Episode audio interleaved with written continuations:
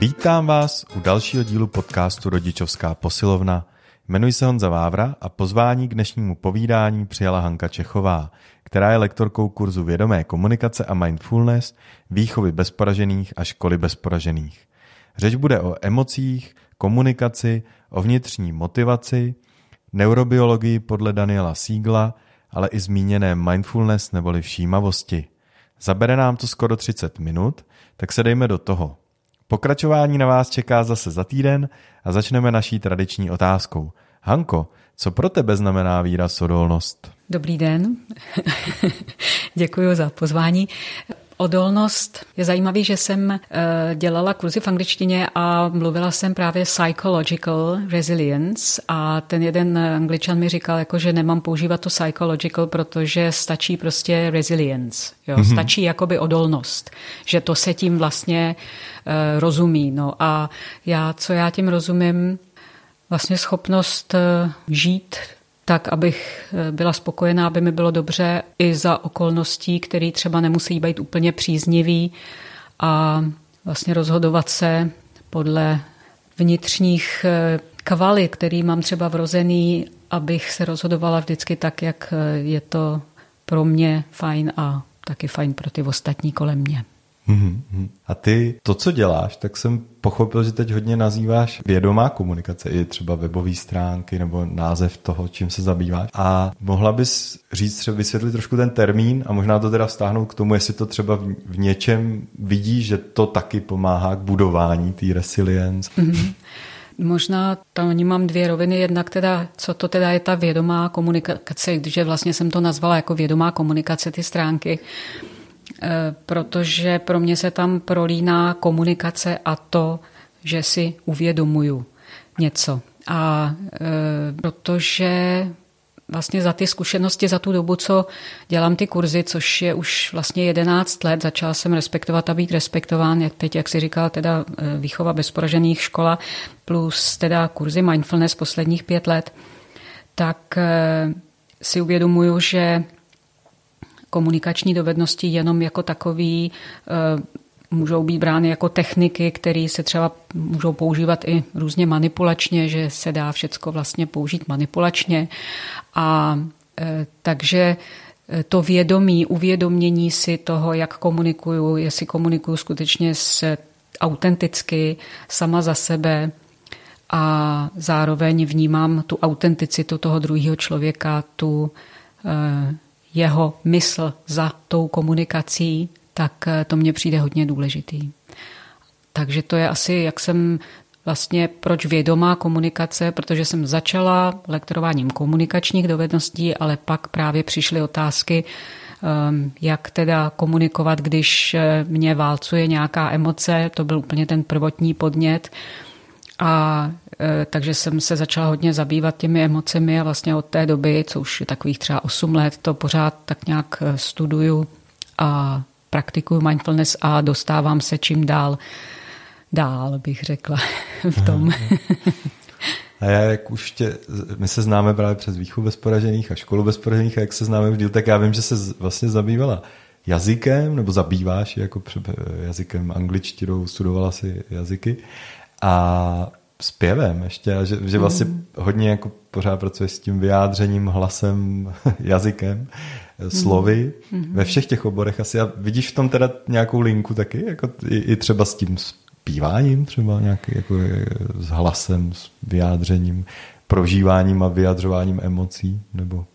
Tak v tom zpěvu tam ty emoce jsou asi přirozeně ale je pravda, že jsem o tomhle teda neuvažovala. Já jsem spíš přemýšlela, že vlastně ty jazyky, nebo respektive konkrétně angličtina, že díky tomu, že jsem ji vystudovala, tak mi vlastně otevřela dveře k tomu eh, anglicky mluvícímu světu a k těm zdrojům, který eh, jsou nesmírný teda a z mhm. nichž teda do češtiny třeba bylo přeloženo tak strašně málo a kolikrát ještě tak špatně, že eh, to se nedá číst vůbec některé ty knihy. Takže jsem šťastná, že vlastně právě všechny ty knihy a ty kurzy, které dělám, vlastně víceméně dělám všechny v angličtině. Aha, a ty, aha. i ty výcviky, že jo, který teda mám. Jako teď myslíš absolvuješ, že jo, učíš ano, kurzy ano. v češtině, jenom aby to... Učím i v angličtině teda samozřejmě, ale eh, ty, co já absolvuju jako hmm, seberozvojový hmm. kurzy a další vzdělávání, tak to je všechno v Tam jako nějaká přímější cesta. Hmm. Aha. Já totiž jsem teďka nedávno poslouchal nějaký eh, Nagolský se jmenují, jsou to dvojčata sestry a jedna z nich je jako dirigentka a druhá mm. se právě zabývala hodně jako sexualitou a potom stresem a emocema a oni tam o tom mluvili, jak to umělecký, jako že ten dirigent se učí projít, nechat projít sebou to, to ale že jí vlastně nikdy nenapadlo, že ty emoce jsou fyzický a to, co pak ta její sestra vlastně studovala jako mm. psychologicky, takže mm. to propojili, tak mm. mě to tam navedlo i s tím zpěvem, jestli tam vidíš taky nějaký No mě to možná teď, jak o tom mluvíš, tak já jsem teď eh, poslední článek do blogu jsem napsala o tom, jak eh, je vlastně hodně důležitý právě eh, vidět tu mysl toho dítěte, cítit se do toho jeho momentálního stavu emočního, protože právě v souvislosti s tím, že holčička vyhrála nějakou lokální soutěž ve zpěvu a v sedmi letech a jako odměnu za první cenu jí eh, prostě donutili vystoupit na pódium před několika tisícovej dav na nějaký eh, pouťový veselici a ona ve svých prostě 35 letech jako je tak, to je prostě pro ní celoživotní trauma, prostě ona ví, že už nezaspívá ani tón. Aj. Jo, takže Úplně když o tom mluvím, tak mě prostě pořád ty emoce jdou do celého těla. Prostě já jsem úplně, teď jsem se úplně rozechvěla, protože mně to přijde něco neuvěřitelného. A já sama jsem třeba eh, v tom zpěvu do, až vlastně do třeba doby před deseti lety vlastně pořád řešila tu trému, pořád řešila to rozechvění a že jako dítě mě to skutečně nějaký paralizovalo ty různé koncerty, že jsem se kolikrát počůrala prostě v tom zákulisí, protože jsem prostě to nedokázala s tím vůbec pracovat, takže možná tam nějaký to propojení, že mě ty emoce vlastně skutečně zajímají hmm. Eh, i díky tomu, že sama jsem hodně celý život vlastně s nima eh, musela pracovat a pořád pracuji pracuju.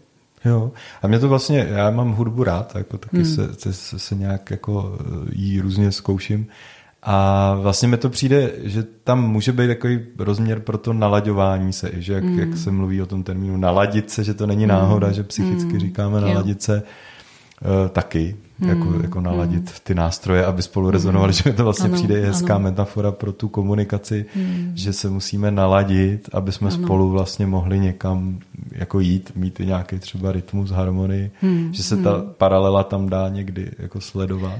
Ale aby jsme se vrátili teda zpátky. Možná ještě, jestli můžu, teď mě zase připomněl uh, ty asociace, uh, to naladění se ten Daniel Siegel, o kterým určitě budeme mluvit, tak eh, on používá vlastně pojem integrace eh, v různých souvislostech a eh, třeba, jak si řekl, naladit nástroje. Jo? Ta integrace vlastně znamená, že v té kapele třeba vlastně jsou různý nástroje, nebo v orchestru, nebo v nějakém sboru. Každý vlastně je odlišný. A vlastně integrace znamená, že já respektuju ty odlišnosti, tu jedinečnost toho každého nástroje nebo toho každého člena toho sboru. A zároveň se, když se pak na sebe naladíme, tak to vlastně znamená, že se propojíme. Jo, takže při respektování těch odlišností, při tom propojení pak vzniká něco, čemu on říká právě integrovaný celek, který mm-hmm. je vlastně mnohem víc než součet těch jednotlivých částí. Jo? Mm-hmm. Takže to jenom vlastně, jak si řekl to slovo naladění se, tak to, a tohle může být ve vztahu s dítětem, jo? když to vrátím teda třeba zrovna k tomu dítěti. Aha, aha, tak to je krásný. Já, já ten pojem integrace teďka hodně o něm přemýšlím, hmm. jako hodně my, my to zase v gestalterapii, ale myslím, že to používáme částečně schodně s tím Danielem Sieglem, protože on má spoustu podobných rozměrů, ale že, že o něm taky mluvíme, že hodně lidí neintegruje zážitky, jakože dokončí nějakou potřebu a hned jdou dělat něco dalšího. Mm-hmm. Jako v fáze integrace, kdy, když mm-hmm. budu, já jsem teďka cestoval v létě, tady se člověk vrátí z té cesty a pak si dá chvíli klid, aby to v něm všechno jako usedlo. Mm-hmm. A že tohle v naší společnosti teďka hodně často jako přeskakujeme, tuhle ča- protože tam jo, se nic jo, moc jo. neděje, tam se jenom mm-hmm. tráví nebo něco mm-hmm. takového. Takže znám jo. ten pojem integrace tady v tom smyslu a tenhle mm-hmm. ještě zajímavý, integrace těch všech eh, energií nebo ano, rozměrů té skutečnosti, ano, ano. tak to je ještě jako další zase rozměr toho termínu. A já bych eh, se trošku vrátil ještě k tomu, jak eh, možná i k tvým začátkům s tou mm. komunikační, s tou respektující, empatickou komunikací. Dokázal by si vzpomenout, ty už máš vlastně dospělou dceru a dokázal mm. by si vzpomenout, co bylo nějaký jako první vliv té třeba rodičovství výchově, co tebe ovlivnilo? Jako kde jsi, kde, jsi, kde jsi našla nějakou knihu nebo něco, co, co tě právě takhle jako přivedlo, aha, bylo by to dobrý dělat takhle? Mm. No to bylo když dcera začala chodit do školky, ona chodila vlastně v necelých pěti letech, eh, začala chodit a eh, kamarádka, jejíž dcera tam chodila taky, tak mě řekla právě o kurzu Respektovat a být respektován, že Aha. ho tam právě dělají v té školce každý rok a že ona už na něm byla. Aha. A takže jako určitě, že tam mám mít, že to je fakt jako skvělý. A takže já jsem byla taková jako, hm, nevěděla jsem, jako předtím jsem dlouho, jsem na žádném jako kurzu nebyla, nebylo to součást mýho nějakého, jako já jsem pracovala trošku v jiném, jsem tlumočila, kde teda ty emoce taky jsou taky téma samozřejmě, ale e, já jsem na ten kurz šla a samozřejmě Jana Nováčková, která toho vedla, tak eh, prostě to bylo takový to, jak v angličtině se říká, it blew my mind, jo? že to bylo prostě fakt jako mm, neskutečně eh, objevný pro mě. Ne, že bych eh, jako eh, objevila jako Ameriku v tom, že prostě tohle to vůbec neznám, ale prostě mi to pojmenovalo ty věci, že aha, a aha. úplně to se mnou tak zarezonovalo, že jsem říkala, jo, tohle jsem já, takhle já to vlastně mám a já aha, to jenom aha. potřebuju jako díky svý výchově, kterou jsem měla tak tohle to ve mně bylo nějak způsobem potlačený a tak jsem si to potřebovala znova jako objevit. Takže nadšení jsi měla od začátku. Nebylo to, no, že rozhodně. to musela nějak přijmout nejdřív? Ne, ne, ne, vůbec ne. ne. To prostě bylo fakt, že jsem říkal, jo, takhle, takhle fakt to chci. Aha, aha. A to tě teda pak vedlo i k tomu, že jsi řekla, budu to i předávat, nebo budu to hmm. učit ostatní, takže jo. Uh, jo. dovedla bys ještě takhle si vzpomenout, jako co byl ten jako co, ten, ještě ten přínos, který jsi pak pocítila nějakou tu, jako že říkáš, nějak jsem to cítila intuitivně, teď jsem k tomu dostala tady ty informace, tak ještě v tom tvém rodičovství, co to jako začalo třeba měnit, nebo jestli jako to jak dokážeš to ovlivnilo to takhle, moje hmm, rodičovství? no, jako, jako potom v tom, že jsi byla nadšená a jestli, mm. jestli já si tak jako zpětně občas rekapituluju, kdybych to třeba mm. nedělal, možná by tyhle věci běžely jinak nebo něco mm. takového, tak mě to baví se takhle ohlížet u sebe, tak jestli, jestli to je možný třeba. No já spíš mám teďko e, takových hodně podnětů, protože dcera, jak jsi zmínil dceru, tý bude teďko letos 25 a Eh, ona začala dělat svoje vlastní podcasty a mm, takže se chystáme spolu udělat vlastně podcast třeba právě na téma, eh, jak ona vnímala eh, určitý aha, věci. A jak já samozřejmě si něco pamatuju, že jo, ale přijde mi právě hodně zajímavý tí, že ona i sama je, ne, že by tomu byla svolná, že bych jí přesvědčovala, ale ona sama to navrhla, jo, že bychom se o tom mohli pobavit a včetně třeba vnitřní motivace, protože ona učí jazyky a vlastně pracuje s tou vnitřní motivací prací. Takže eh, tohle možná bude zajímavější jo, eh, v tom v té kombinaci s tím, jak ona to vnímala a jak já jsem, co já jsem vlastně se snažila. Jo, a eh, samozřejmě už vím, že třeba tam byly některé věci, co se o tom bavíme, že třeba teď bych to trošičku dělala jinak, jo, ale to už možná přidáš v tom podcastu. Tak můžeme tomu udělat takovou reklamu trošku. jak, mě to vlastně jak došlo. podcast, aby to mohli, mohli posluchači si najít jo. a pak najít, až to uděláte spolu, protože to, je, to zní hodně zajímavě. Jo, jo, jo, jako ona dělá, už dělala asi čtyři díly a je to In My View se to jmenuje. Jo. Mm-hmm, takže In My View a brzy tam budou. Mě to právě přijde úžasný a už to, že tohle Mm, se odvážíte udělat. Jakože mm. matka s dcerou mm. udělají takovýhle mm. veřejný rozhovor. Mm. Myslím, že už je znak toho, eh, co to přineslo, že samo o jo. sobě, protože myslím, jo. že spousta jo. lidí se o tom není jo. schopná pobavit ani doma v obyváku. Na to no, no to, to teda fakt musím říct, že poslední tak půl rok že a poslední měsíc, opravdu teď je to tak velmi aktuální, že najednou vnímám a tady zase zmíním toho Sígla, jo, že prostě on říká, že ten člověk, ten mozek skutečně dospívá až někdy v 25 letech, někdy možná možná až později. Hmm, jo. Hmm. A že já to skutečně na té dceři teďko vidím, že ten, ten náš tak dostal úplně jiný rozměr a byť tam byly opravdu od těch 15 eh, velmi náročný momenty a ona o tom taky mluví v jednom eh, svém podcastu, tak prostě to otevřít a vlastně podělit se o to mě dává obrovský smysl a myslím si, že opravdu něco takového zatím tady není, protože vždycky se jakoby rodiče ptali na kurzu a co myslíte, jak bude produkt tady té výchovy jo? A, a člověk jako neví, že jo? protože tohle to je jenom jeden z aspektů, jak vy komunikujete s tím dítětem a pak je tam milion dalších vlivů, včetně e, počínaje genetikou, e, pak přes nějaký vlivy dalších lidí, prostředí a tak dále a tak dále. Takže vy jako rodič jste jenom, a hlavně jste jenom jeden rodič, hmm. nemůžete být zodpovědný za druhýho rodiče, takže dáváte něco, děláte, co nejlepšího umíte, ale pak samozřejmě se děje dalších spousta věcí a pak, když vidíte, kam vlastně, jak se to dítě dostalo ze spousty věcí a že se to nakonec opravdu jako zúročuje v té podobě toho vztahu, jo, tak to je fantastický. Jo, mně, to přijde právě přínosný o tom mluvit, protože eh, je spousta do dneška, i když ty právě mluvíš o tom, ano, já jsem s tím začal ve školce, mám dceru, který je 25, tak pořád se vyskytují ty názory, že se někdo setká s respektovatelí, respektovat, říká, z toho vyrastou nějaký ty děti, co vůbec mm. nemají žádnou, já nevím co, mm. disciplínu, úctu, cokoliv. A mm. si tam kdo dosadí a pořád to zaznívá, ty hlasy, mm. ale nějak ty lidi už jako nereflektují, že třeba s výchovou bez poražených už jsou třeba třetí generace těch lidí a oni taky jsou tyhle ty výpovědi některých mm, těch ano, li, ano. lidí, kteří vyrůstali v rodinách, kde se mm. to mhm. snažili dělat a že ty už právě můžeš říct, jako já už vidím, že to došlo do toho bodu, kdy ten člověk je opravdu jako dospělý. Já taky mm, teď se v té neurobiologii setkávám nejenom od Daniela Sigla, ale i od jiných lidí, že někdy kolem těch 25, mm, 26, ano. což máme tak krásně nastavený v tom našem systému, že do 26 člověk může mít tu tramvajenku nebo hmm, podporu ano, ve studiu ano. a tak, mm-hmm. že ten mozek vlastně dozraje ano. a je schopný nějaký tý jako skutečný dospělosti, mm. když to dobře teda mm. asi proběhlo mm. na všech těch mm. úrovních. Ale pak ještě nějaký zkušenosti, že tam z těch bodů je víc, pak je to ještě někde, jako, že zase do těch 40 ještě člověk zase nějak ty emoce a už ztrácí některé ty schopnosti, že to je jako, jako zajímavý, jak se to stále vyvíjí. Mm. Ale Eh, teďka všichni už asi si všimli, že zminuješ to jméno Daniel Siegel a mm. že ty jsi takový zkoumavý člověk a pořád jdeš dál a učíš mm. se nové věci, což je úžasný.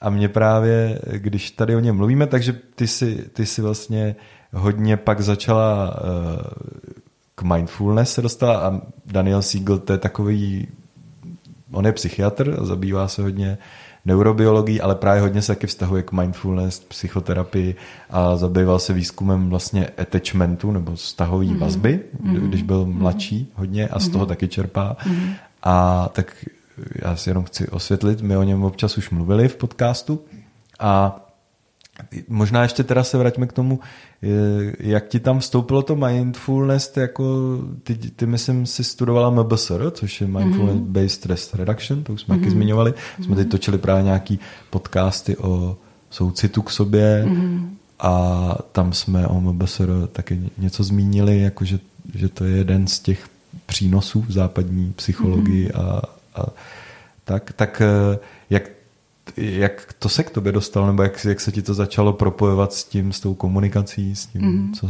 co děláš? No, já už jsem to trošku zmínila, že mě ty emoce a vůbec práce s emocema začaly zajímat eh, v během toho, co jsem lektorovala eh, respektování vlastně krátce poté, co jsem to začala lektorovat, tak eh, ty lidi opravdu chodili a říkali, já když eh, jsem v klidu, tak jako mm, dokážu ty věci použít, jo, ty dovednosti komunikační, které se tady učíme, ale jakmile trošku prostě to dítě něco řekne a ve mně to spustí nějakou emoční reakci, tak prostě jedu zase jak automat, prostě úplně to samý, pořád to samý. No a takže to byl takový první podnět a e, druhý podnět byla moje dcera, která fakt v tom dospívání, e, to bylo hodně náročný pro mě a takže jsem e, potřebovala v některých jako situacích opravdu mít něco, co by mě dokázalo jako sklidnit, vrátit k sobě a takže se to tam nějak jako potkalo a já jsem začala uh, tu mindfulness praktikovat uh, sama pravidelně a pak teda mě to začalo dávat obrovský smysl jako cesta právě k té práci s těmi emocemi vlastními a e, udělala jsem si teda výcvik, ten Mindfulness-Based Stress Reduction a teď právě v posledních posledním půlroce jsem si prošla tím kurzem Daniela Siegla, e, který se jmenuje um, v angličtině The Mindsight Approach to Wellbeing, mm-hmm. jako přístup k duševní psychické pohodě skrze takzvaný mindsight. Jo, a potom ten další název je eh, interpersonální neurobiologie. Jo, mm-hmm. což eh, možná nemá smysl vysvětlovat úplně doslova, jako co to znamená, ale eh, vlastně, že to je použití právě těch praktik mentálního tréninku, protože mindfulness není nic jiného než eh, prostě jeden druh mentálního tréninku, tréninku mysli, eh, která právě nám umožňuje vidět sebe a zároveň dostávat se do takového bodu, kde jsem schopná vidět sebe, ale vidět i toho druhého člověka. Takže jak já pořád říkám, vidět mysl toho dítěte za tím chováním. Jo, mhm, nevidět mm-hmm. jenom to chování. Ten Gordon třeba tam má vidět tam ty potřeby. Jo, takže když v, ve výchově bezporažených děláme to aktivní naslouchání, tak to je vlastně ta schopnost upozadit ty svoje příběhy, ty svoje zkušenosti, které nám tam přirozeně nabíhají do té hlavy, ty myšlenky, teď mám chuť říct tohle, Ježíš, jak si tohle může myslet, pane bože, jo, a tak dále, tak tohle vlastně upozadit a otevřít se vyloženě, být přítomnej tomu dítěti a vnímat tu mysl, ty jeho potřeby, myšlenky, emoce, co všecko tam je za tím, co mi říká nebo jak se chová. Mm-hmm. A ty jsi zmínila právě to, že ti tam to uh, mindfulness, aby já předpokládám, že pořád určitě jsou lidi, kteří ten termín moc neznají, tak ho tím můžeme mm. i vysvětlovat dál, že je to nějaké, jako že ty to vnímáš jako tu, zase to trénování, ty dovednosti, vůbec si všimnout, co se se mnou děje, mm. jestli tomu mhm. dobře rozumím. A mm. právě protože to, že známe třeba nějakou komunikační techniku, víme, jak by to mělo být správně, ale v nějaký chvíli jsme najednou vytočený a říkáme, ty úplně jiné věci známe asi všichni, mm. ať už se v tom trénujeme víc, míň. Eh, obzvlášť ty děti jsou ještě jako schopnější v nás mm. tuhle rovinu otevřít. Mm. Mm. Takže řekla bys, že je to nějaká eh, jako propracovávání tohle bodu vůbec teda si i rozpoznat, aha, ale teď já už jdu do toho automatu mm-hmm. a mít nějakou větší svobodu se rozhodnout, že je to vlastně jako trénink tady té části, jak vůbec právě, jak ne, ne, ne, mít vůbec šanci použít to, co jsem se někde naučil a tu mysl a tak. No určitě, jak jsi mluvil, tak mě tam napadalo strašně moc věcí. Jsem si uvědomil, že mě skáčou myšlenky. a tak vůbec teď nevím, jak, čím mám začít. Eh, určitě mindfulness... Já někdy to říkám moc dlouhý, tak právě, jestli to je teda ten, eh, jestli mindfulness vnímáš jako věc, která pomáhá propracovat ten moment, kdy mm-hmm. právě ztratím to vědomí a začnu jet z toho automatu, by se mm-hmm. to mhm. možná dalo říct krátce, mm-hmm. ta otázka. Mm-hmm.